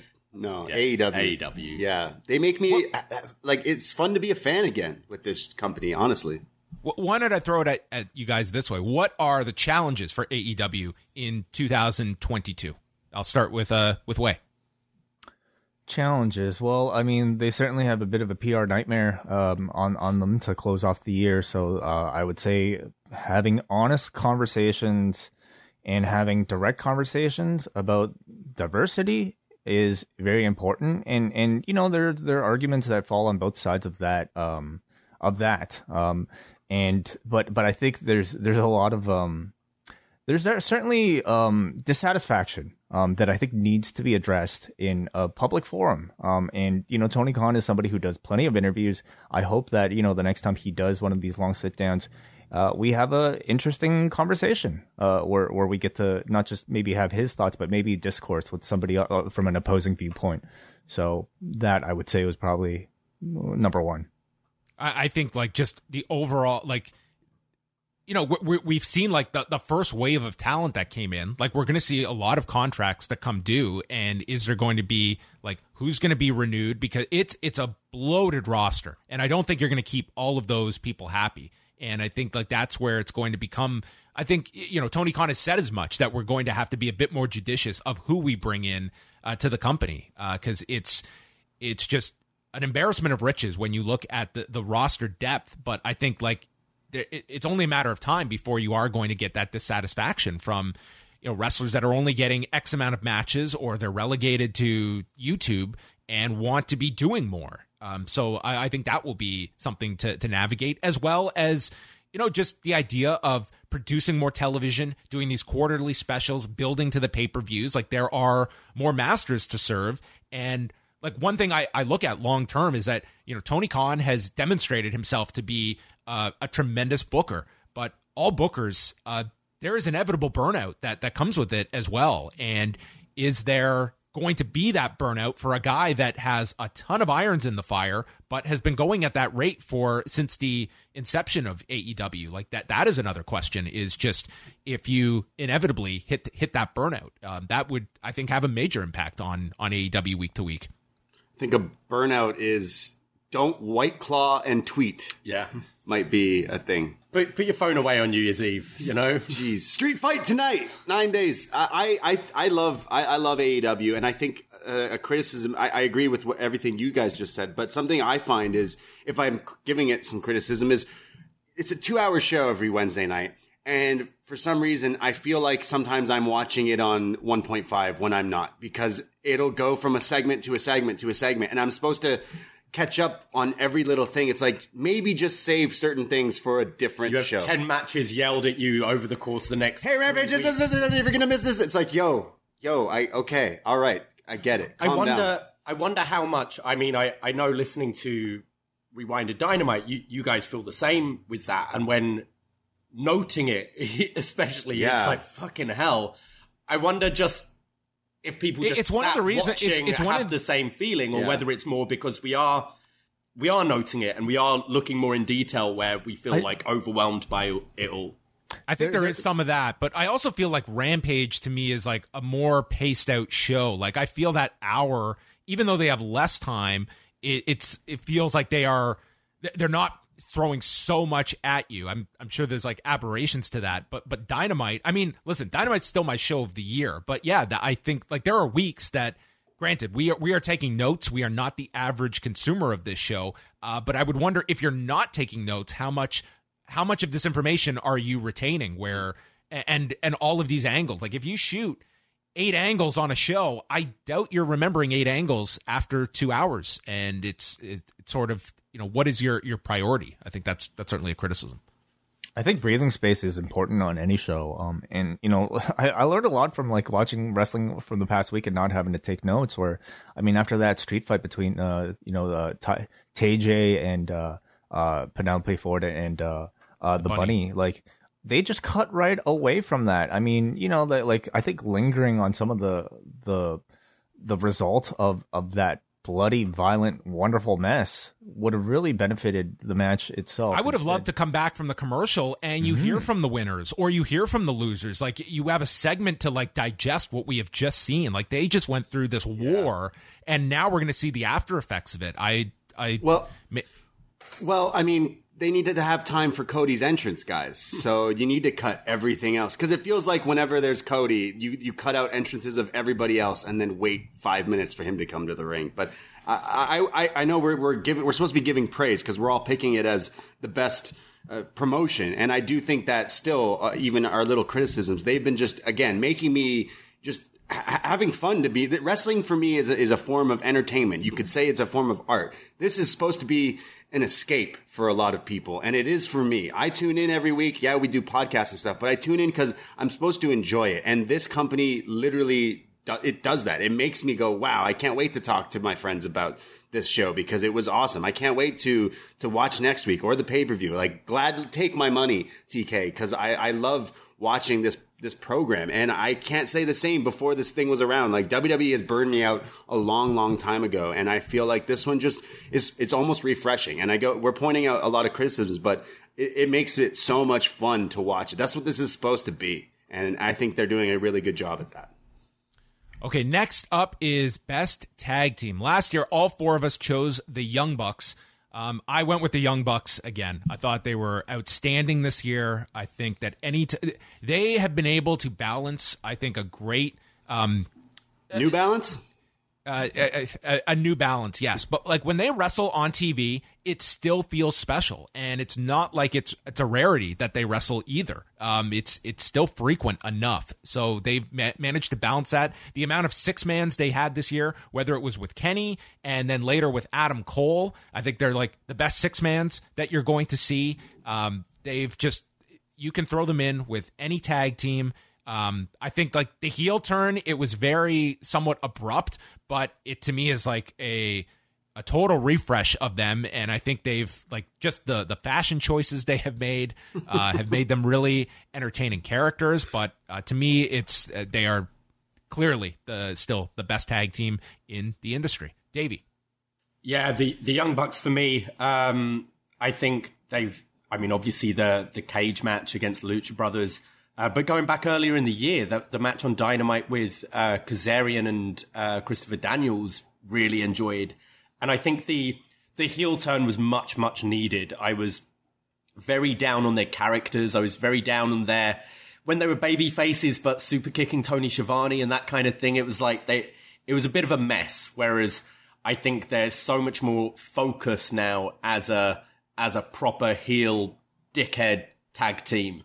And, I mean, you every time they're in the ring. Like, they the hot openers on Dynamite they have, they're... Their pay-per-view matches, they always feel special. I I can't really think of any any other team uh, I'd consider this year. Waiting. Uh, I went with F T R this year. Um, I think they're, to me, a team that are not just incredibly active in ring. You know, anytime they get paired with... A E W is very much known, I think, for a certain style of wrestling, but F T R is kind of counter to it, yet they match so perfectly well with almost every single team in that company that I always look forward to their matches. But beyond that, I think they've taken much bigger uh, presences uh, as far as characters and personalities go, being a part of the Pinnacle, having Tully behind them, and seemingly being involved in like five different storylines at the very same time. Um, so I, I, I thought they had a really great year. So my choice is F T R.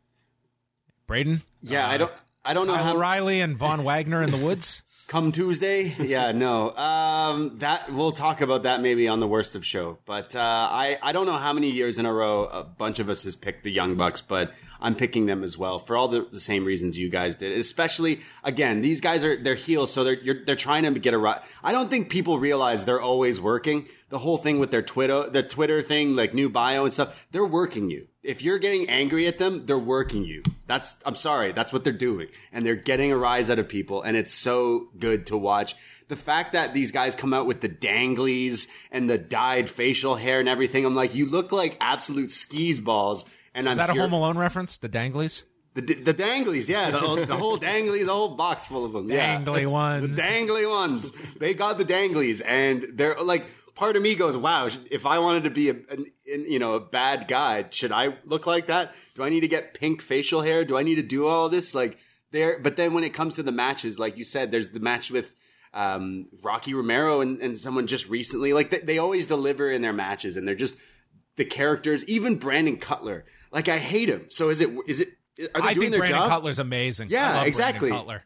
Like, I know there's so many people who are like, oh, this guy's such a, like, he's just a goofball. I'm like, that's, that's what he's, that's his character. So, like, again, they're working yeah. you. They're yeah. getting you. And I, I think they're doing a fantastic job. And they've also, I don't want to say they've taken a back seat, because they, they still have been featured heavily, but especially the stuff with Adam Cole. And like, I used to love watching them in Ring of Honor and stuff like that. And seeing this reform just makes me like go, wow, you guys are assholes. And the whole kissing thing on each cheek is hilarious, and I, I think they're great. But to to weigh, like, I also love F T R, because they have been doing a, a pretty bang up job. And and Way, what do you think of F T R's new theme song? I think it's great. It's a callback to Jojo Moroder and the Midnight Express, and uh, just kind of fits with the retro vibe. Yeah, what do you think? Yeah, no, because I think it's great. I watched uh, them come out with it, and at first I was like, oh, I don't know about this new one, and then. Now I'm like, oh, oh, you're He's totally, catchy. yeah, you're you're from the eighties. I, I dig it. I like it. But yeah, tag team wrestling for, for me is just basically those, those teams. Where in W W E, who are the tag teams? There's R K Bro. Got to give an honorable mention to them, you know, with the scooters and and the camel, but still, Young Bucks. We got to mention the Lucha Brothers as well. Yeah, you know? We do. Like, um, maybe, maybe like, I, I would say maybe a point of criticism is, you know, despite the fact that they're the champions, I don't think their presences on Dynamite or Rampage are that big. Um, so hopefully that, that changes. But, you know, looking at how active they've been, not just in A E W, but in triple A as well. Like, this is a team who's had a really tremendous year as well, but might not get as much mention maybe on this side of the, of the uh, I guess, uh, I don't know, North America. Best female wrestler. Last year, uh, we had Wei and Davey choosing Sasha Banks. Braden, you chose Io Shirai, and I had uh, Mayu Iwatani from Stardom. So this year, uh, we will start off with Wei, with Best Female Wrestler of the Year. Yeah, um, I think I'm going to go with Shuri for this one. You know, this is a promotion that I'm not really watching that often, but um, the matches that uh, everybody mentions, I do go out of my, my way to watch, and this these are performances from uh, a wrestler that I just don't think are matched in any other promotion. As great as Britt Baker is, as great as uh, I think Bianca Belair is, um, there are no in-ring performances that match the uh, hour, two-hour, however long it is, plus um, in, in the trilogy that she's had with the Tomohiro Ishii. So uh, she's my best wrestler of twenty twenty-one. Uh, I'm going with her uh, her accomplice this year. I went with Utami uh, Hayashida, who held the World of Stardom Championship almost for the entire year, losing it on December twenty-ninth. Uh, big title matches this year beyond the trilogy uh, with Shuri. Uh, had a, a huge match with, with Micah at the beginning of the year, Saya Kamitani at Budokan Hall, the Bea Priestley match in April, Takumi Aroha, as well as uh, her performance in the five-star Grand Prix. And was their champion in a year that saw Stardom grow. Uh, I think Utami and Shuri, you could go either way. Um, uh, that would be my, my second pick. Uh, but Utami was my selection. Braden, your best female wrestler of two thousand twenty-one. I mean, Julia got her head shaved. That's got to count for something too. But uh, I, I am I'm kind of at a tie for for this one um, because in, in A E W was the most prominent show I watched. Like I watched every single week, whereas I don't watch W W E programming every week. Yeah, N X T, but I don't watch Raw or SmackDown. But something still grabbed me from W W E this year, and it was Bianca Belair. I absolutely loved the main event of WrestleMania between Bianca and Sasha Banks. I I I, I loved it. I loved it so much. And then they, they made me so mad just months later. So it made me go, ah, I don't want to, why am I, why do I keep going back to you? It's like the ex, you just keep trying back and no, stop. I can't, because they did, they did Bianca so dirty. We'll talk about it next week on the Worst of Show, but Britt Baker in A E W was just fantastic. So I almost want to, want to say both, because Th- Thunder Rosa, Britt Baker was an awesome feud. That's still not nowhere being done. That's the Hangman Kenny uh, of the women's division almost. Um, but then there's others like uh, Deeb is someone who I'm just like, every time you wrestle, I have to watch you because you're just just phenomenal. But uh, I, I'm honestly, this is the only category where I'm literally picking Britt Baker and Bianca Belair because uh, I thought they both had pockets of the year that different times that definitely stood out for me. But the, the main event of WrestleMania uh, made me go Bianca, because Bianca in N X T was was getting there, and I hope I hope she can get there again with with whatever monkey booking they've been doing in W W E. The back and forth Mickey Mouse stuff is just so annoying, and I hope I hope we get to see her get back into that role. And Davey, you're yeah, the best female I, wrestler. I feel um, this year there's there's a lot of incredible female talent out there, but North America, I don't think anyone's had a, a real home run, and that's been due to booking. I think Bianca Belair at the start of the year was like a, a shoo-in for me, like to to win Best Female Wrestler of the Year. But it, it just, after SummerSlam, she's not really... really come back. I think Charlotte can be incredible. She had a really good match against Rhea Ripley, but on top of that, she'll have the, the stupid stuff with Nia, the, the belt exchange, all of that. Io's been very much in the background in N X T.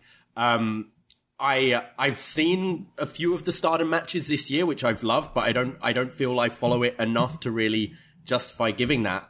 So, and Britt Baker, I think she's a phenomenal presence and such a good character, and she's She's she's good in the ring, and like I love the, the Thunder Rosa match, but has she delivered enough in ring for me to really say her? And I, I don't think so. So I, I think there has been a bit of a regression this year with women's wrestling, and that's not a fault on the talent. It's just how they've been positioned. But someone, and, and you mentioned her, Braden, someone who every single match, no matter who it's against, I somehow get invested, and it, it can be just a match with absolutely nothing on, no stakes at all, and it's just a random match on Dynamite, and that's Serena Deeb. I think she's incredible, and I really hope uh, she's kind of, I think if Ruby Soho can win this T B S championship, I think a Ruby Soho-Serena Deeb feud for that title as the first kind of big story for that would be great, because I I find her so enjoyable and smooth in the ring against whoever. whoever she's against. So a little understated again. Like, I wish there were kind of bigger stories there. And I, I think, I hope next year, W W E, I still think has probably the best, well, it does have the best women's roster in North America, in my opinion. Um, but they need to do better. Like, we need less fifty-fifty booking. We need like less fucking swerves and twenty second wins. Sorry, but the women's tournament, like, what was the total yeah, time of that tournament? Absolutely. Like twenty minutes for a whole tournament? Like, that's that's ridiculous. Yeah. That's so stupid. So so Deeb is my pick. Wow. Four different picks for Best Female Wrestler of the Year. We will see if we all have different picks for Best Male Wrestler of the Year. In two thousand twenty, Way and Braden chose Jon Moxley. Davey went with Kota Ibushi, and I selected Minoru Suzuki. And I don't think there will be any repeat picks in two thousand twenty-one. Uh, we will start things off with Braden Harrington with his Best Male Wrestler of two thousand twenty-one. Yeah, I mean, obviously, honorable mention for me has to go to the belt collector, the god of pro wrestling, self proclaimed uh, Kenny Omega. He, he, again, he had such a year. The the focus on him, whether you liked it or not, he had a lot of great matches, whether it was pay-per-view or a lot of these like special Dynamites or the, the title defenses and all these other companies. It was just such such an interesting take and and had me glued no matter what, even some of the stuff I didn't like from him. But I'm going with a different pick. That was my honorable mention, because I'm going with a guy who not only main evented a WrestleMania this year, but then left and went to A E W, the promised land, and emerged a completely different man. And that is Bryan Danielson. He just, every time he wrestles now, I have to watch. From the first match with Kenny to the Suzuki match, just everything. I even liked his match with Roman in is his farewell match SmackDown for match. SmackDown. Just everything this guy does is awesome. And seeing him in A E W just brings a smile to my face, and watch watching him kick people's heads in, as he says, is just so entertaining to me. Uh, even the the late heel run that he's been doing at the end of this year has just been awesome. But I, this guy, like, how did you go from one company? You, you were Bryan Danielson there. You were you were soft. You were that guy for a long time. You were Imagine Dragons. And then now you're coming to A E W and you're, you're Metallica again. You're like, you're badass. You're, you're kicking people's heads in like you said you are. It's just, it's night and day. And I, I, I love this iteration of him. It's like he took a break for nine years and now the dragon is back. And I can't wait to see where he goes. He says he's wrestling for three more years from the start of his A E W contract. Like, buckle in if you're a fan because this guy is just awesome. The American Dragon. Wait, if you had tickets to see Imagine Dragons, would you try and get tickets for Maroon five instead? um, maybe, yeah. I don't know. I'm all think, caught up. I'm all caught up. Yeah, wonderful. Awesome, awesome. Uh, I listened talk- to that yesterday as well, actually. I, I get Wait, that. I don't know what you're talking yeah, about. Yeah, you don't listen to their shows. It's okay. It's okay. I'm just saying. I, I went nuts during my break and watched all six episodes of Hawkeye in the span of two days. And then I listened to all six podcasts. And guys, wow. Until you've listened to that many hours of W H Park in a row... Like, I got every rant. It was like, I almost wanted to do a countdown list of W H Park just from that series alone and all the things he ranted about. It's just like, dude, you just throw him like some steak and he's on top of it. Like, uh, uh, it was unbelievable. The LARPers. We'll, we'll go LARPing at zombies at some point. I, I just... I just I just can't help but listen to a guy call people nerds while being the biggest nerd I possibly know. That is, it is the big so irony, funny. Yeah, it's it? very ironic, and I hope he knows that. I hope it's like Cody Rhodes. He knows what he's doing, but I don't think that's the case. Nerd. Look at look at Braden just getting worked here. Um, I will go next here. Uh, my honorable mention was Kenny Omega, who I thought had a terrific year, not just uh, in the ring with the matches uh, with Phoenix. Uh, ninety-eight percent of the match with Jon Moxley at the Exploding Barbed Wire Death Match, uh, Jungle Boy on T V, the Christian matches, the Danielson draw, Hangman. Uh, but we also saw, um, as was noted, all four A E W pay-per-views outdid the pay-per-view the year prior. Now, I don't give Kenny Omega the credit for every single one of those, but with Moxley, the Exploding Barbed Wire Death Match, one hundred percent. Uh, with the Hangman Page match, that was... That and Punk and Kingston to me were the big draws of that show. And I, I mean, he was still your champion defending the title on the other two shows uh, as well. So I think business wise, he had a big year. And as we have brought up, like going to triple A, going to Impact. I mean, he was all over the place this year. But my selection for Wrestler of the Year was Shingo Takagi, who had uh, started off his year with that match with Jeff Cobb at Wrestle Kingdom on the second night, had an unbelievable match with Hiroshi Tanahashi at the end of the at the end of January, and then had the matches with Okada, the two with Will Ospreay that were match of the year contenders, a very strong G one where he had matches with uh, Ishii, which was probably the best G one match of the year, uh, Ibushi, and Zack Sabre Junior, the Zack matches that he had this year. I thought really showcased uh, a, w- a wide variety of just skill sets uh, uh, on both men. Um, got a good match out of the Great O'Khan in the G one. So, and it was also just refreshing to see, you know, the, the way this all came about was like, you know, Will Ospreay was out and they had to create a new champion, and you went with Shingo Takagi instead of just putting the belt back on Okada. And it was something fresh in the main event scene for New Japan, which I think they sorely needed. And Shingo Takagi was a bright spot on what was a very difficult year for New Japan Pro Wrestling. Wei, who is your male wrestler of the year?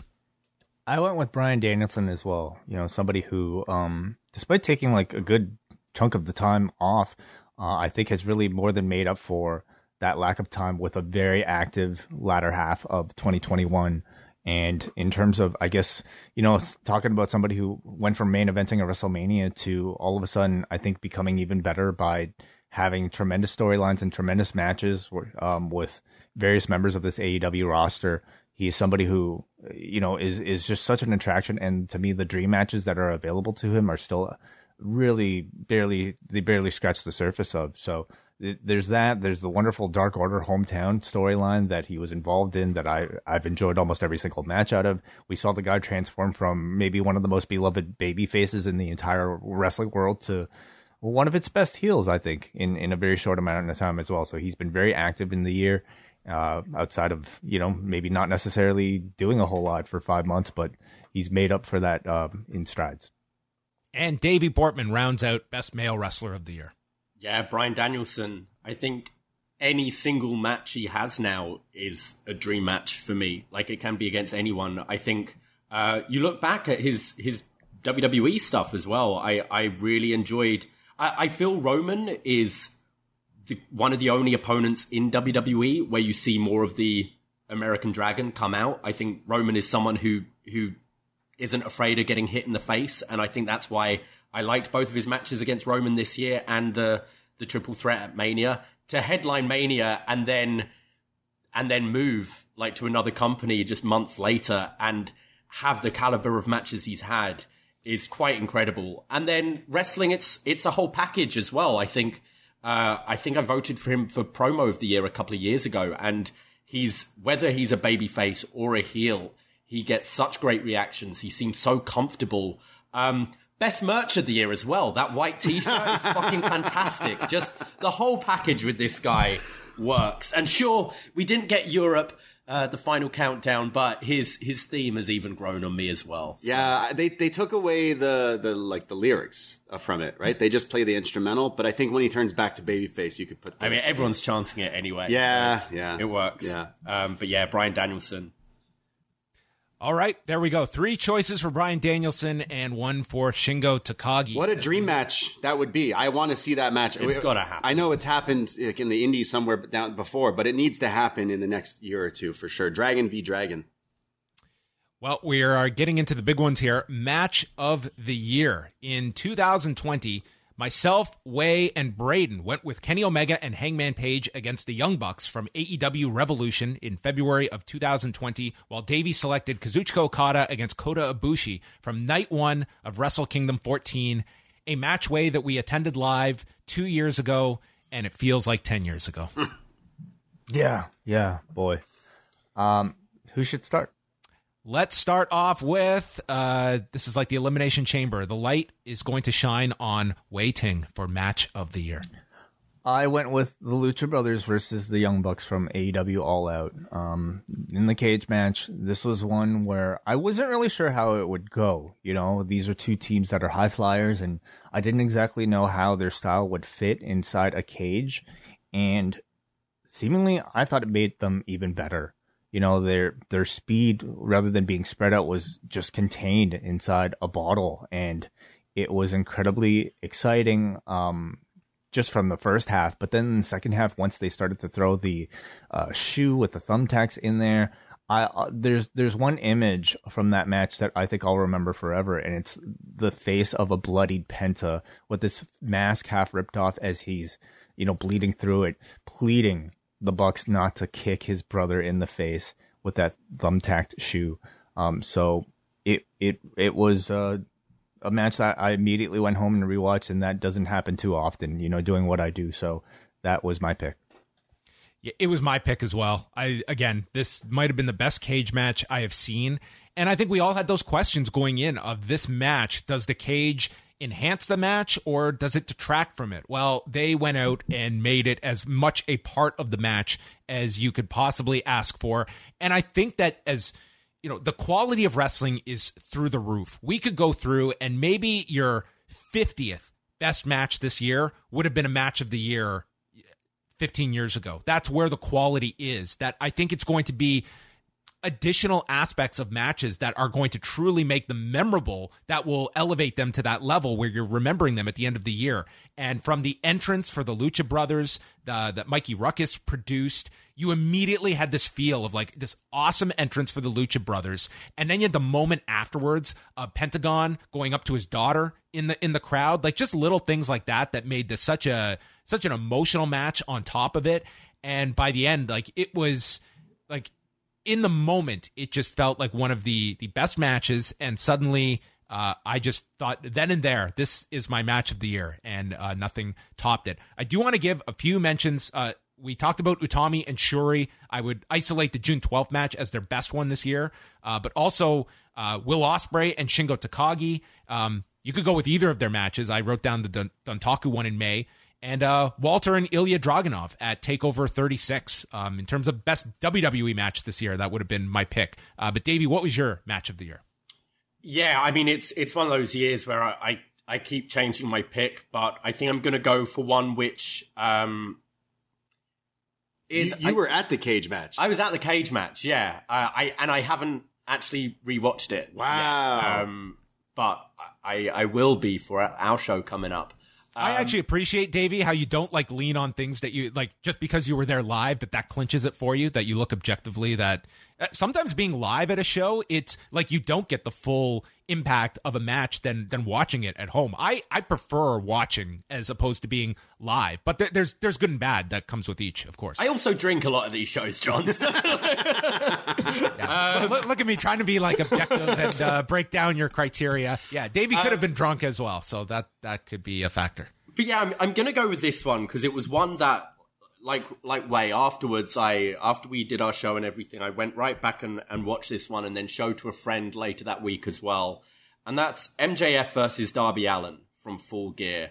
I loved this match. I, I love how it, it goes in different stages where it starts off with them. The whole story is is M J F's been trying to break Darby and and get kind of that kind of psycho out of him. And Darby's like, no, I'm going to wrestle you. We're going to have a wrestling match. You want to prove you're a wrestler? And the whole, like, just classic wrestling start of the match. And then it starts to get a bit crazy when M J F's, like, flipping off the guy in the crowd. And out of nowhere, Darby comes with that incredible tope suicida. And just the shot of it, the timing was was perfect. And then you have all the, the heel shtick at the end with the diamond ring and winning with a headlock takeover. Uh, I thought the story of the match was great. It was... I think it came in at like twenty-one minutes. It felt like a real sprint and really set the bar for that pay-per-view. Um, I, yeah, I, I really loved this match. And I think it really, we've all known M J F as the talker, but I think that was the match that a lot of people opened their eyes and went, oh, this guy's actually really good at this. And both being such young guys, I think it's, it's really promising for the future. And it's something we're going to go back to and, and and see this rivalry come up years and years down the line. But as the first meeting, I, I loved, loved, loved this match. Brayden, did you go with uh, something you saw live in person, or did you go elsewhere for match of the year? Yeah, I, I know you were just talking about that, uh, and I think I think I have I have a list of so many matches, and I have to say, Walter Dragunov two was so good that N X T shut down.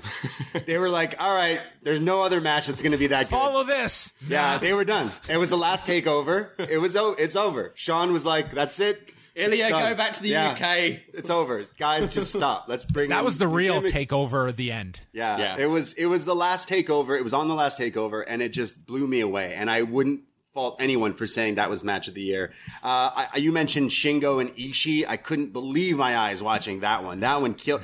Uh, Shingo versus Zack Sabre Junior was this technical masterpiece as well. The G one particularly. Yeah, I had, had cherry picking that. That was good. Uh, Ospreay Okada. I, I even loved Kota Ibushi and Jay White. And I am not a huge Jay White fan, but I thought that was like his his, his this grand opus, like this whole long ass match that some people don't really like. But then you could say the same thing about Hangman and Danielson. They went an hour and it went a draw, and I still ate up every single minute of it. But to go back on what you were talking about earlier, going to a show live sometimes can make it good. And the past, what, two and a half years of living in a pandemic, not being able to go to wrestling shows really got to me. So when we kind of knew this match was going to happen at a big tennis stadium, I had to go. I didn't care if I had to get tested on the way there. I didn't care that's, if I had that's to... That's the new the new barometer. It's like, what match am I willing to, that's to, it. to swab up my nose for? Exactly. Honestly, it was, hey, wait, I got to get tested when I come back too? Okay,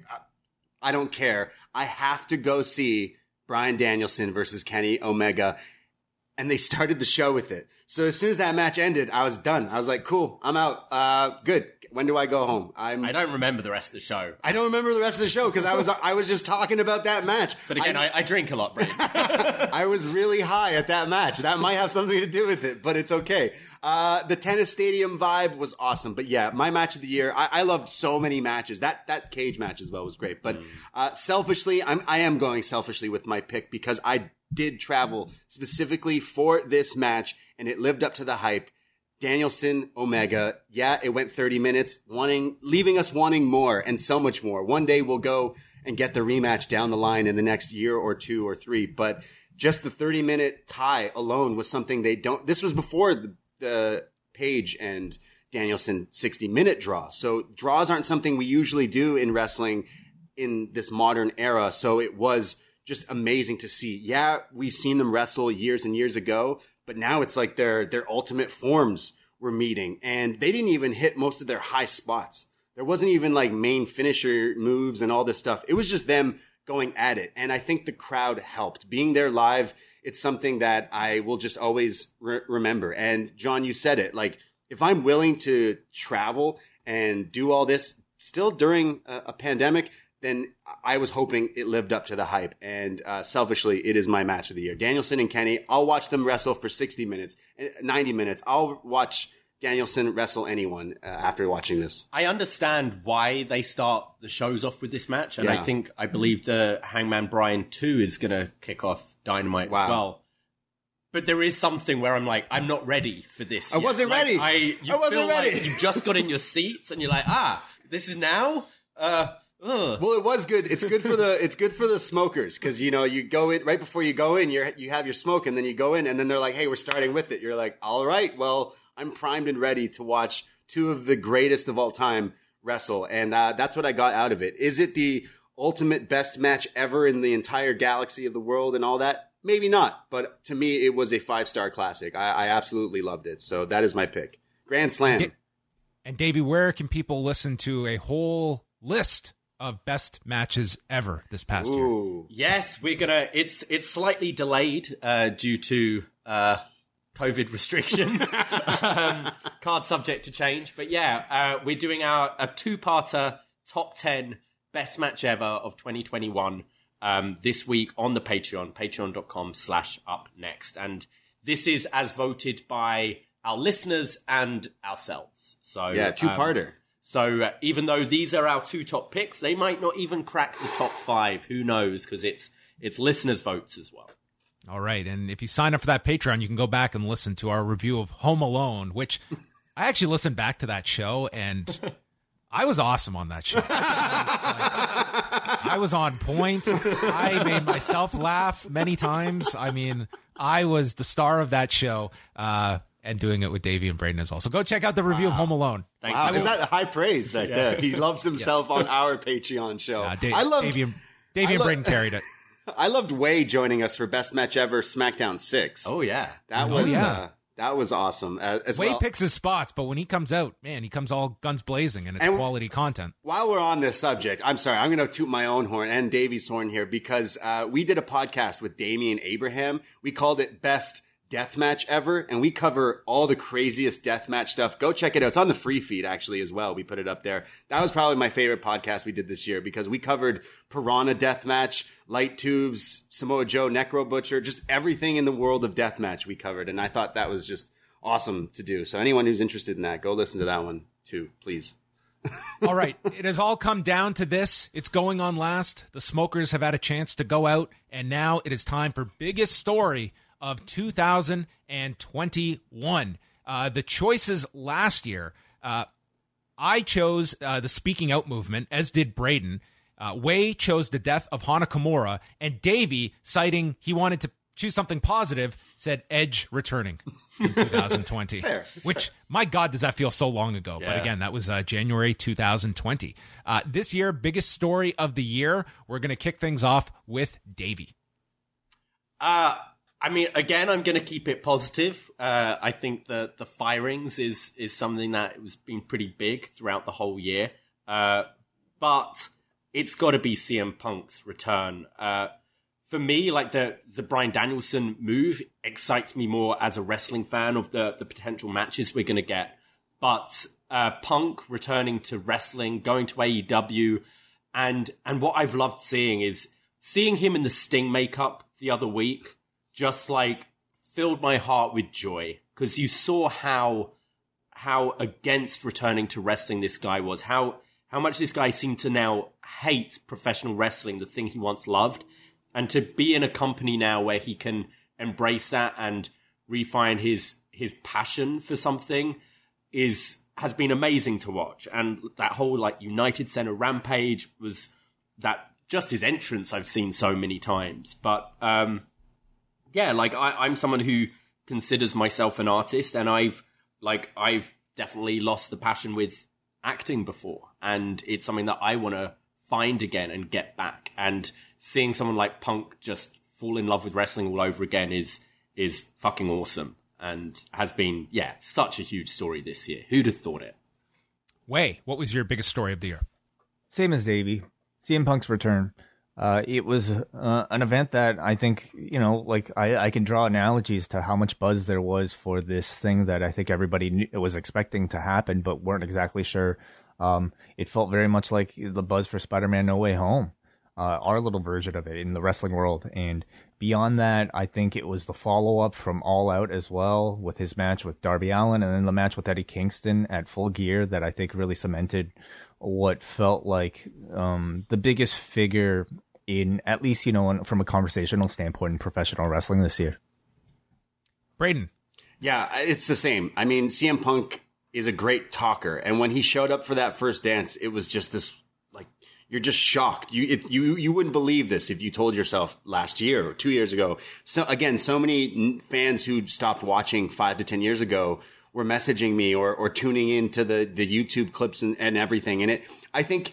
I, I agree with Davey. I'm a bit more excited about Danielson because of all these dream matches that we've had and will continue to have. But Punk just being there, just having Punk in their corner adds so much to them. Even if he's talking every week or on commentary, like, it adds so much. I was a little let down with the Darby Allin match. I didn't really care for it. But when he had the match with Eddie Kingston, I was like, there you are. That was a war. And the, the, the bloody face and everything. I was like, man, that's the Punk I remember. Uh, I'm just waiting for that Pepsi plunge to come back. But honestly, it is the biggest story because no one would ever picture this. No one would ever imagine this happening. And, and it, and it did. It is exactly like No Way Home. It's like, hey, look, it's going to happen. Hey, spoilers. Just, la, la, la, just don't talk about it. Just don't talk about it. And maybe it will happen. And well, it did. So it was, it was just like, how many times have people watched that? That pop. Yeah. Chicago went wild for this guy. So, yeah, just just awesome to see him back. Yeah. I mean, th- there were quite a number, I think, that you could go to. I think it was a real big story. W W E licensing the, the network to Peacock, uh, like completely, you know, changing their focus. Like this W W E network, the strategy of building this thing up on our own, they realized we can only get to a certain point. It's a lot easier to just take a gigantic nine-figure deal uh, with Peacock, and they're going to try and do that internationally. The firings were a huge story for, I think, the just the changing way that talent is going to be dealt with in the company. Uh, R O H and all that they have gone on, huge question marks for the new year. This was a year where Christian and Katsuyori Shibata returned that I don't think too many people would have expected this year. Uh, but number one had to be C M Punk coming back. Um, I-, I think like an all-time memorable Uh, segment in wrestling history, uh, his return in Chicago, just the way it was done. I thought the promotion, it was just so perfect the way everyone knew it was coming, but they left you with like that, that shred of doubt where I don't know how deep they thought about it, but it was almost like they leaned on an audience that was so used to being disappointed that you had people that were actually clamoring for, I hope M J F comes out to his music and they don't have C M Punk. Like, what an awful idea. Like, that sounds like a total, we're not going to deliver what everyone wants. And instead, I think it really showed the hand of, yes, we are, like Tony Khan had said this before, we are, it might not happen tonight, but we are going to give you that thing that you want. And it's going to come. And that was just one of those moments. And it's been, it was a huge benefit for A E W to be able to bring Punk back. As Davey mentioned, it seems like he's having the time of his life. And there was a long period, I think he had probably justifiable reasons to detest this industry. And I did not want to see this guy come back if he did not want to be here. I think he had his reasons for staying away as long as he did. And he came back and he is, he was a giant Uh, get for A E W in two thousand twenty-one. And that will wind down our best of two thousand twenty-one program, showcasing all the positive that the year had to bring. So we are all going to sit back and come back next week, and we are going to extinguish the negative out of us for two thousand twenty-one. Next week, it is the worst of two thousand twenty-one. We will go through all of the relevant categories and see what you never want to remember from the year that was in two thousand twenty-one. So I want to thank uh, Braden Harrington and Davey Portman from Up Next for joining us. They will be with us here uh, next week. And uh, once again, guys, where can they go support the Patreon? Patreon.com slash up next. I'm thinking maybe we should just rename these shows. Is this the A E W show? And join yeah. us next week for our W W E show. Next week's the N X T two point oh uh, yeah. Best of Awards. No. We're yeah. going to purge next week. Yeah, look, we, we cover N X T, and N X T two point oh is definitely threw a curveball to us because we kind of focus on that. So just a reminder, you want a different take on Dynamite reviews? Well, every Wednesday we go live on Twitch after Dynamite, and we record B D Elite. It's also on our free feed, so you get uh, Up Next every Tuesday night and B D Elite every Wednesday night. And Shot in the Dark from John Cena on the free feed in fifteen minutes or less watches everything else you don't watch and covers it and gives you the results and little tidbits and everything like that. But yeah, we do have a Patreon. We have Best Match Ever, where we go through either like feuds or gimmicks or specific people and give our ratings and reviews and all that stuff. We do Was Next, where we review retro N X T. We're currently in the middle of two thousand thirteen. William Regal has returned. He's wrestling again. We get the Sami Zayn Cesaro feud. We're all women's title tournament. Yeah. The debut of Charlotte is coming up. Uh, John, you mentioned you joined us for Home Alone. We do random movie reviews. We try to be pretty topical with some of the things that we do. So we do all sorts of different things, and it's only five bucks uh, for North American tier on our Patreon, and uh, it supports us. That's what we do uh, these days in a pandemic. And I know Christmas and the holidays have come and gone, but give yourself the gift that keeps on giving and support the B D E. Thank you. That is it. That is it for the best of two thousand twenty-one. We'll speak with you next week for the worst. BetMGM has an unreal deal for sports fans in Virginia. Turn five dollars into one hundred fifty dollars instantly when you place your first wager at BetMGM. Simply download the BetMGM app and sign up using code champion one fifty. Then, place a five dollar wager on any sport. You'll receive one hundred fifty dollars in bonus bets, regardless of your wager's outcome. And if you think the fun stops there, the King of Sportsbooks has plenty of surprises in store. Check out daily promotions, same game parlays, live bets, and so much more. Download the app in Virginia today and get one hundred fifty dollars in bonus bets instantly from your first wager, only at BetMGM. BetMGM and GameSense remind you to play responsibly. See Bet M G M dot com for terms. twenty-one plus only. Virginia only. New customer offer. Subject to eligibility requirements. Rewards are non-withdrawable bonus bets that expire in seven days. Please gamble responsibly. Gambling problem? Call one eight hundred gambler. Promotional offer not available in Washington, D C